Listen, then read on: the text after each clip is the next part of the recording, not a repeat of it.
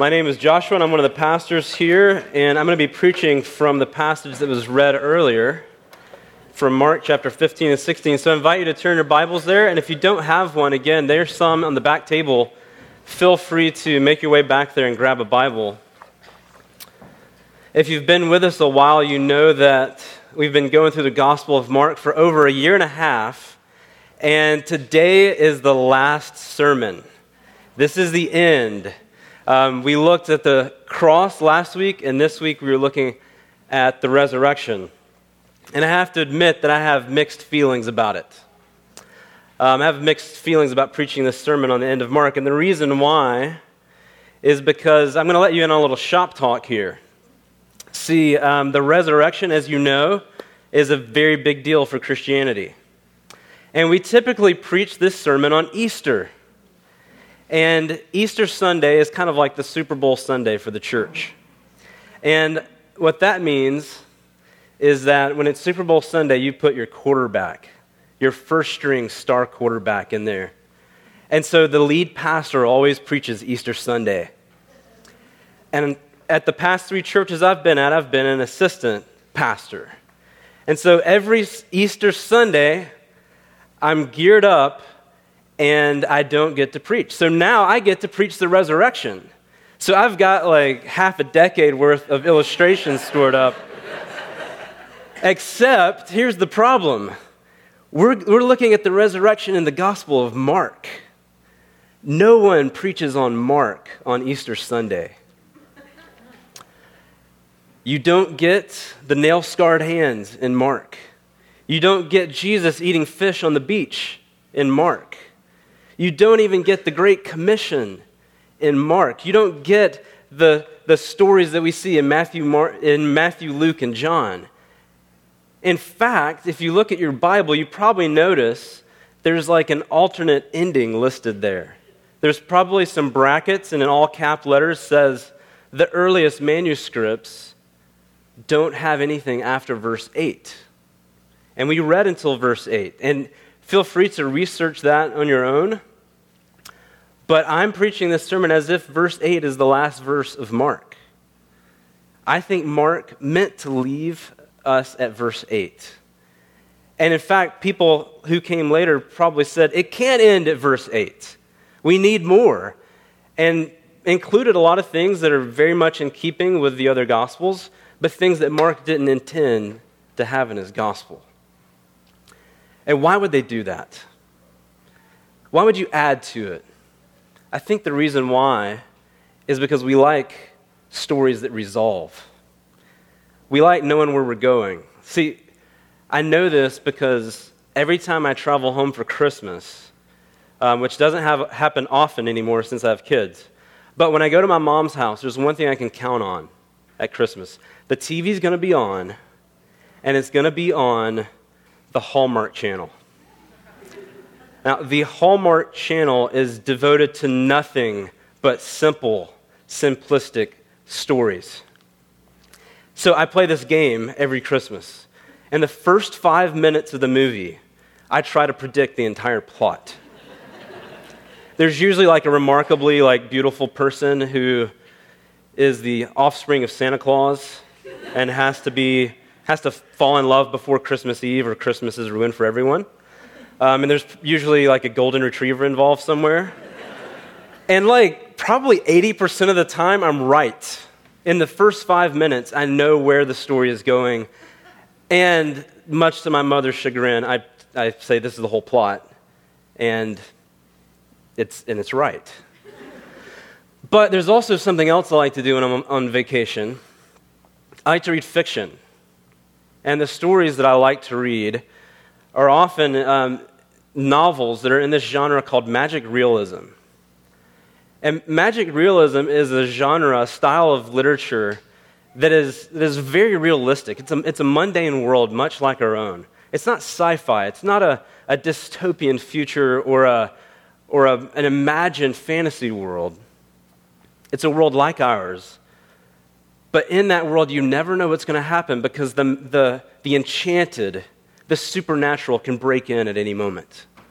In fact, one of, one of my favorite authors, the Japanese author, had a character that said it this way at the beginning of the story. He said um, to another character, Please remember, things are not what they seem. If you go down this path, your world might suddenly change forever. In magic realism, things happen that change the way they see their world. And I think in some ways, the Gospel of Mark is much more like a magic realism novel than a Hallmark Channel Christmas movie.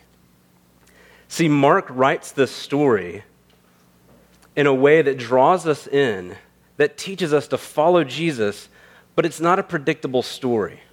It doesn't end the way we think it's going to end. And that's true not just for those of us who know the stories and know the other Gospels, but it's true for the original readers. And I think he did it to tell us what kind of story his gospel is. And I think he ended this way to teach us something about who Jesus is. And so that's what we're going to look at today is this ending that, um, that is perplexing. The end of the story. And we'll see um, that it teaches us something about how to live it out. So let's pray as we do that. Father, Son, and Spirit, we need you to give us your illumination, your wisdom as we look at this text, as we look at your living word, speak to us. And may the meditations of our hearts and my words here today be pleasing in your sight. We pray this in the name of Jesus. Amen. Well, I think the first thing that Mark tells us about the story as we look at this ending is we see that it's a true story. It's true. The Gospel of Mark is describing something that really happened. I remember when I went to college years ago, I started to study um, other theologians, and I came across this German theologian from the 20th century named Rudolf Bultmann. And he said this famous quote He said, We cannot use electric lights and radios, and the event of illness, avail ourselves of modern medical and clinical means, and at the same time believe in the spirit and wonder world of the New Testament. It's a famous quote. He says, If you're living in the modern world, the world that we live in with, with lights and electricity and medicine, you can't believe in the resurrection. You can't believe in the miracles because miracles don't happen.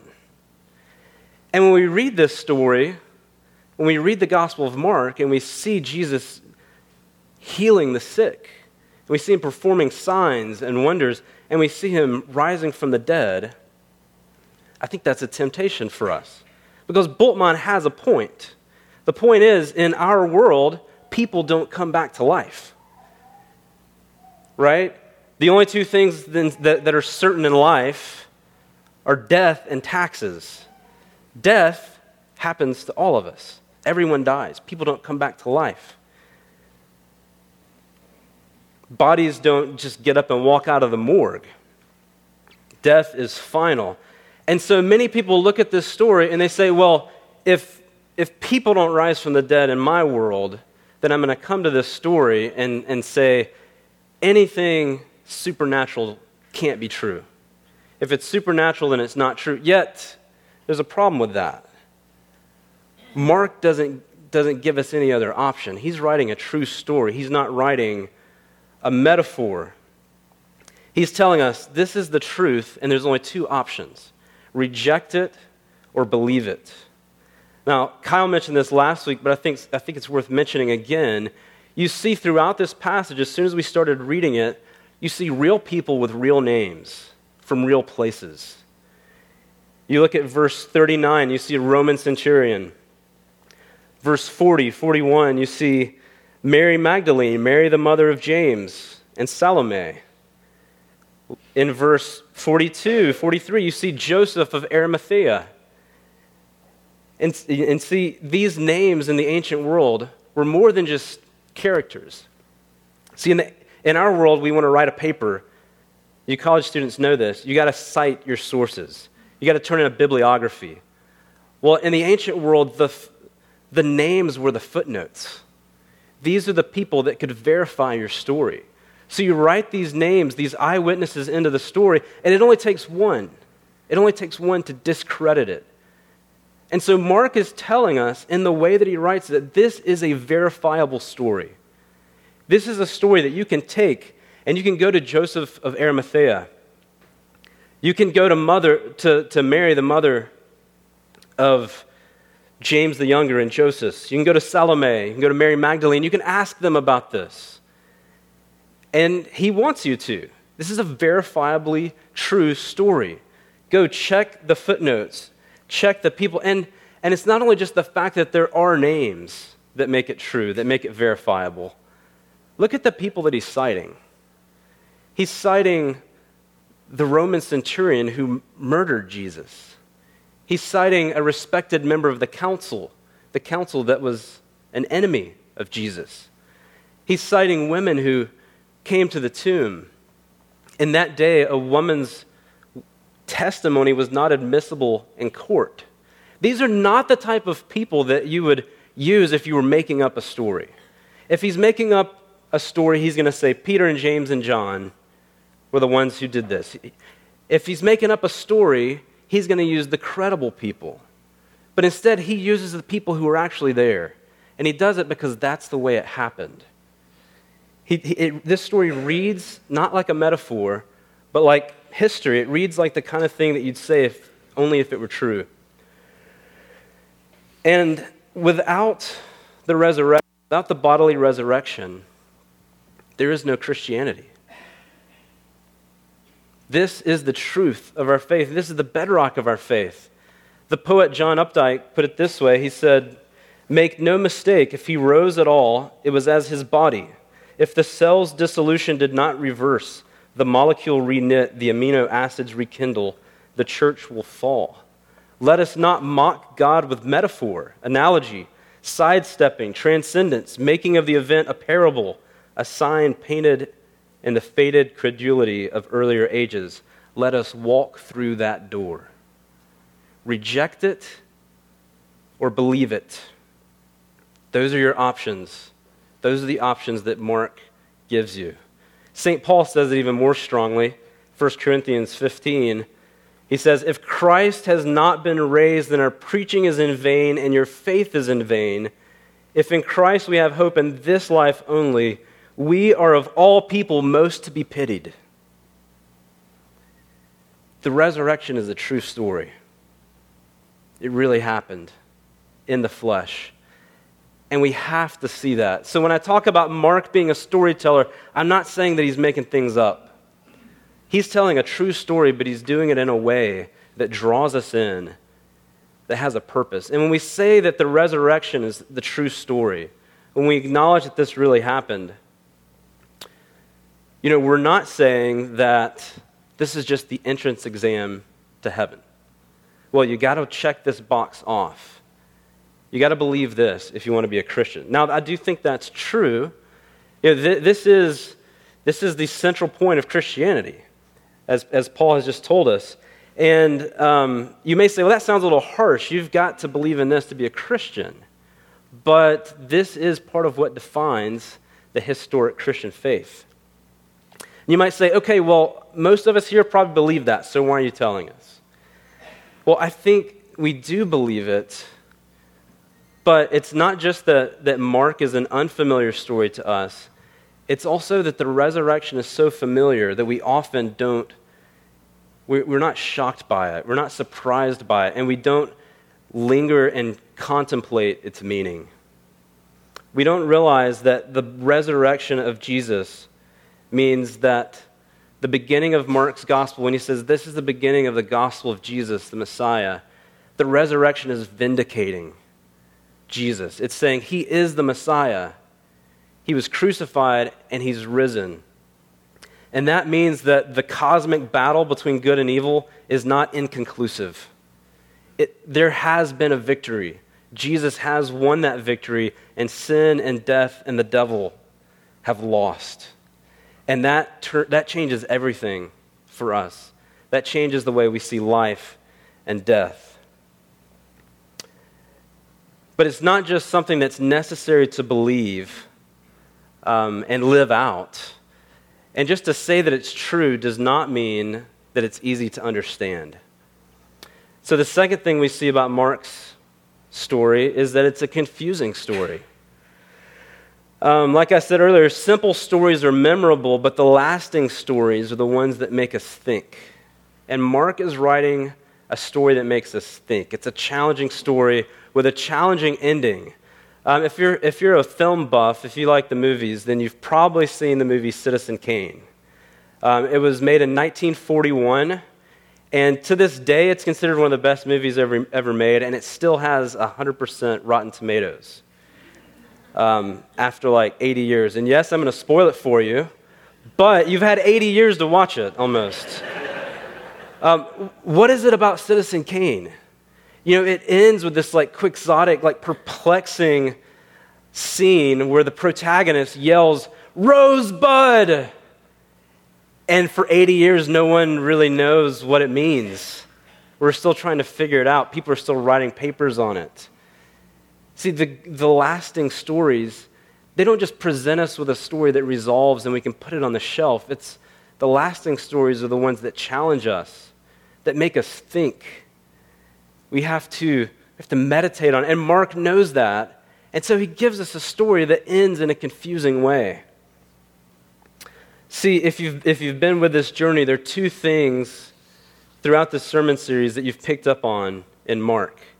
Um, and these two things add to this surprise ending. The first thing you've noticed as you've read the Gospel of Mark and listened to sermons on it is that in Mark, like it's like an action story. Everything in Mark is happening immediately. The word immediately occurs like over 35 times um, in the Gospel of Mark, just in these 16 chapters. And it creates this sense of urgency as you're reading the story.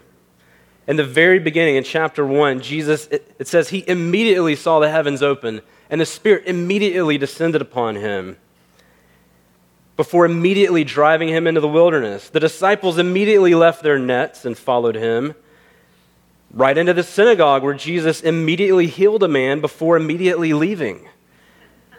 There's like all of this, like immediate, immediate, immediate. Everything is happening so fast. There's no Sermon on the Mount. There's, no, there's not a lot of teaching of Jesus, it's an action packed gospel. And so, what you may expect when you come to the end of this story is you may expect that the women go to the tomb and the angel says, Now go out and tell the disciples what's happened and go and tell everyone.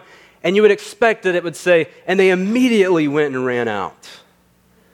But instead, what you have is the story slowing down after the cross. You see the women slowly making their way to the grave. You see that Mark is describing that the sun had risen.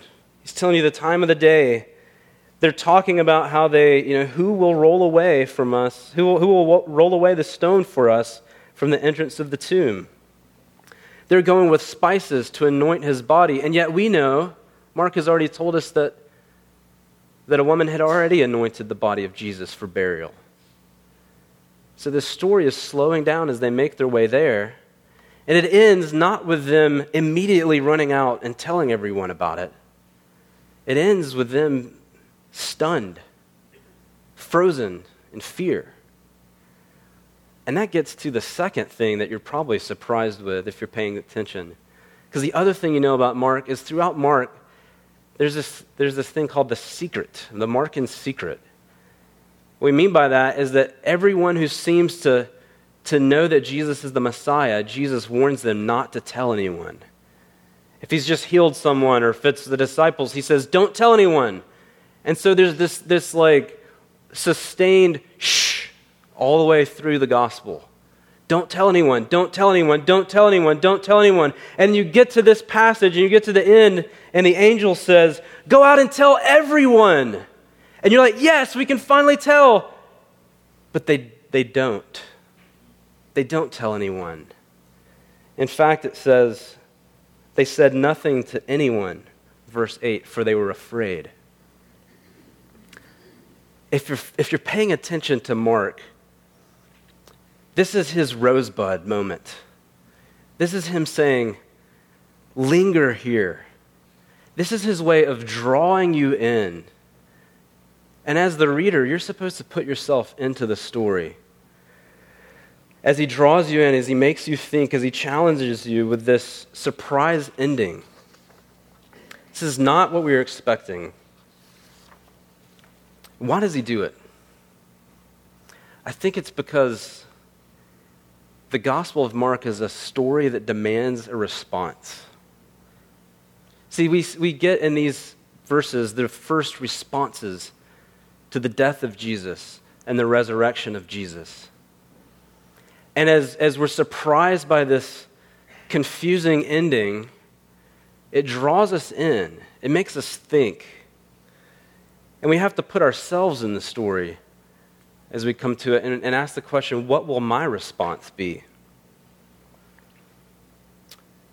What, how will I respond to the cross and the resurrection? And see, what he's already telling us is that Jesus is not who you expect him to be. See, the, the women go into the tomb, the disciples, everyone, they, they understood a triumphant Messiah, a Messiah who would throw off Rome and lead with a sword, but they didn't understand a crucified Messiah. They didn't understand who Jesus was going to be. And Mark is telling us, even as we come to the resurrection, do not think that this is something that you can get your mind around, that you can simply just assent to and say, uh huh, I believe that. He's saying, no, this is something that we cannot comprehend. We cannot get our minds around it. And the idea is not simply just to believe it cognitively, but action, response, live it out. And so, what, it's not just information that he's giving us, it's an invitation. So, what is the response that, that we see in this text? Um, Christians throughout history have, have loved responses, right? We're Presbyterians, we're liturgical. We love a good responsive reading. And um, we know this responsive reading, right? We do it every Easter.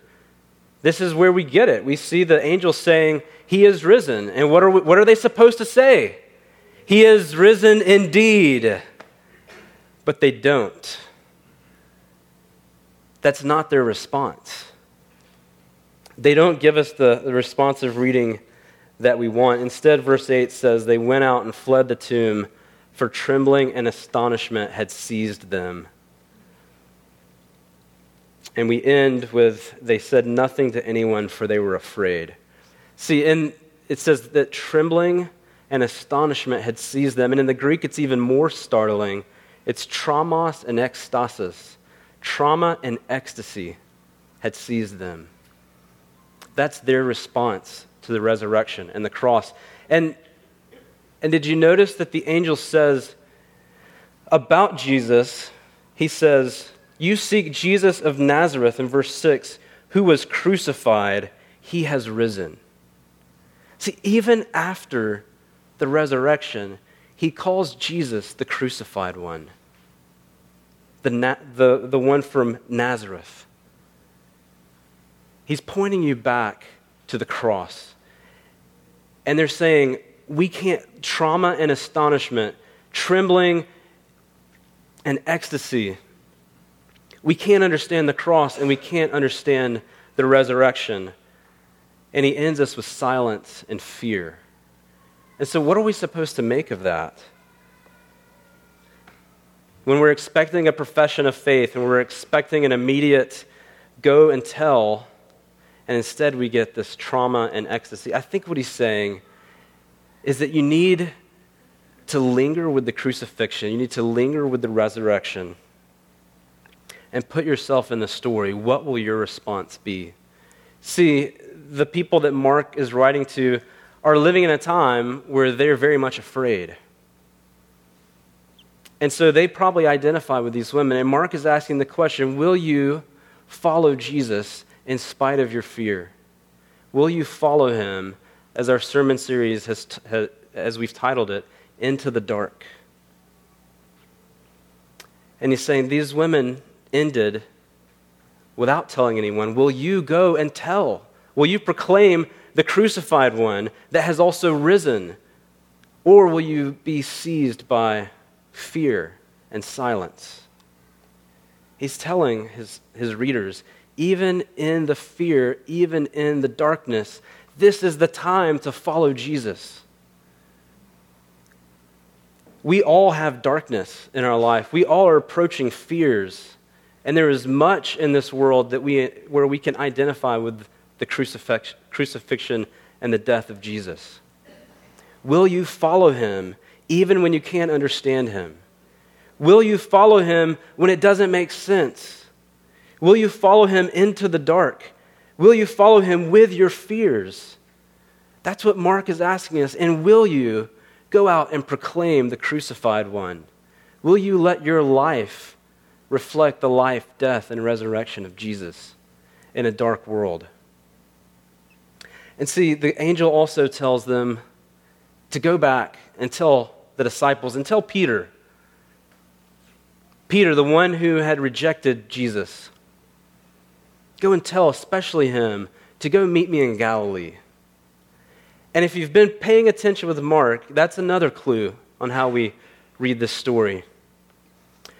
Because Mark starts the book in Galilee.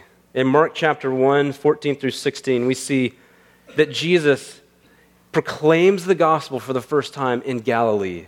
And he chooses his disciples in Galilee. And there he says, Follow me in Galilee. And so Jesus says, Go back and meet me there. And he tells that to the disciples, and he tells that to us as well as the reader. What he's telling us to do is go back and flip back to the first chapter and read it again. See, for Mark, Galilee is the place of discipleship. It's the place where you're called and it's the place where you follow Jesus.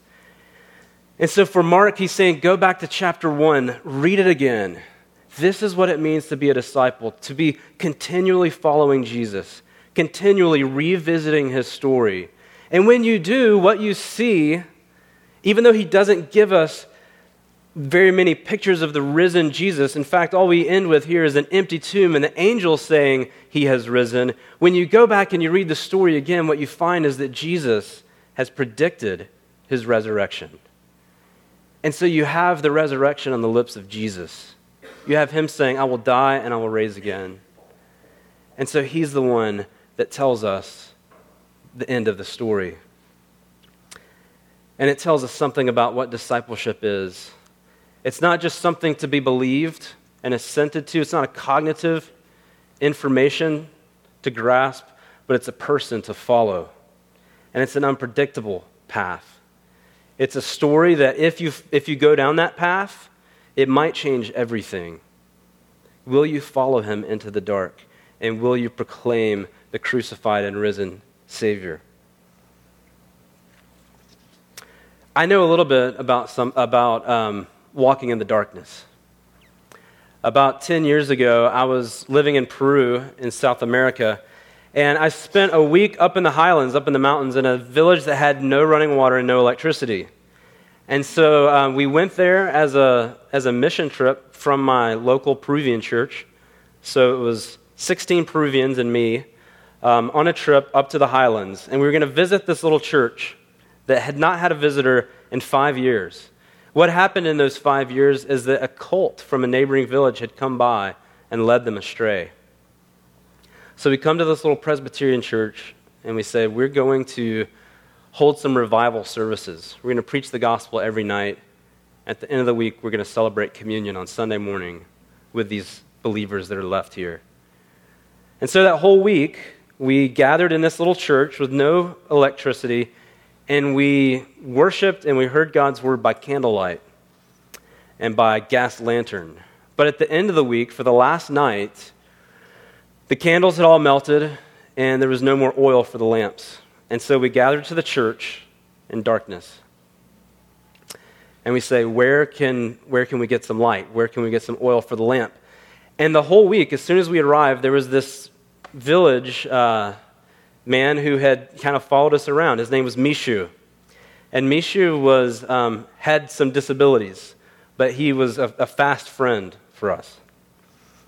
And he had helped us out throughout the week. And so at that moment, Mishu says, Hey, my uncle has a store up the mountain, and he has oil for the lamps. And so a friend and I start following Mishu up the mountain into the darkness and it was very dark. I had a headlamp that had like just a little bit of battery left on it. So every few minutes, I would turn it on just to see where we were. And we're walking into the darkness, and I say to Mishu, after about 10 minutes of walking, Mishu, está cerca? Is it close? And Mishu says, Sí, sí, sí, sí, está cerca. It's, yeah, it's close. Okay, so I walk another 10 minutes with my Peruvian friends, and we're still not there, and still dark. And we're higher up, deeper in to the mountain. Less light because there's more trees. And, uh, and I say, Mishu, está cerca? Is it close? And he says, Sí, sí, sí, sí, sí, está cerca. Okay, keep following this guy. Further up, deeper in. Um, and, and at this point, I'm walking across like a log over a waterfall. And I see like a drop off on my left, and I see the water reflecting the moonlight on my right, and I stop halfway through. And I said, Mishu, está lejos? Is it far away? And Mishu says, Sí, sí, sí, sí, está lejos. It's far away. And I turn to my friends and I say, I, I think we'd be foolish to continue following Mishu. I don't think we're going to make it. And we turn around after everyone laughed. we turn around and we start making our way back down the mountain. And as we did, um, what we find, the closer we get, is that we can see a light in the distance. And someone had found oil for the lamps, and, and the church service had begun. And we see this tiny light flickering in the distance of this tiny little church in the highlands. And we hear the singing of people worshiping the crucified and risen Jesus. And it reminded me that as we follow Jesus into the darkness, we do it with the light of the world. Our world is dark whether we have Jesus or not, but when we follow him, when we walk into the darkness with the crucified and risen one, though we don't know what will happen, we don't know what further darkness is around the bend, we don't know how the story is going to end for our own lives we know that we walk, to, we walk into the darkness with Him. And He is the light of the world, and He will someday drive out all darkness. And so Mark is inviting us. How are you going to respond to the resurrection? Will it be in silence like the women? Or will you, like the Roman centurion, confess that this is Jesus, the Son of God? And did you notice where he was when he confessed it? He was in the darkness. It was in the moment of darkness when Jesus died that that Roman centurion saw the light. May we walk with Jesus into the darkness, and may we know that we do so with the light of the world. Amen. We do so with the light of the world. Amen.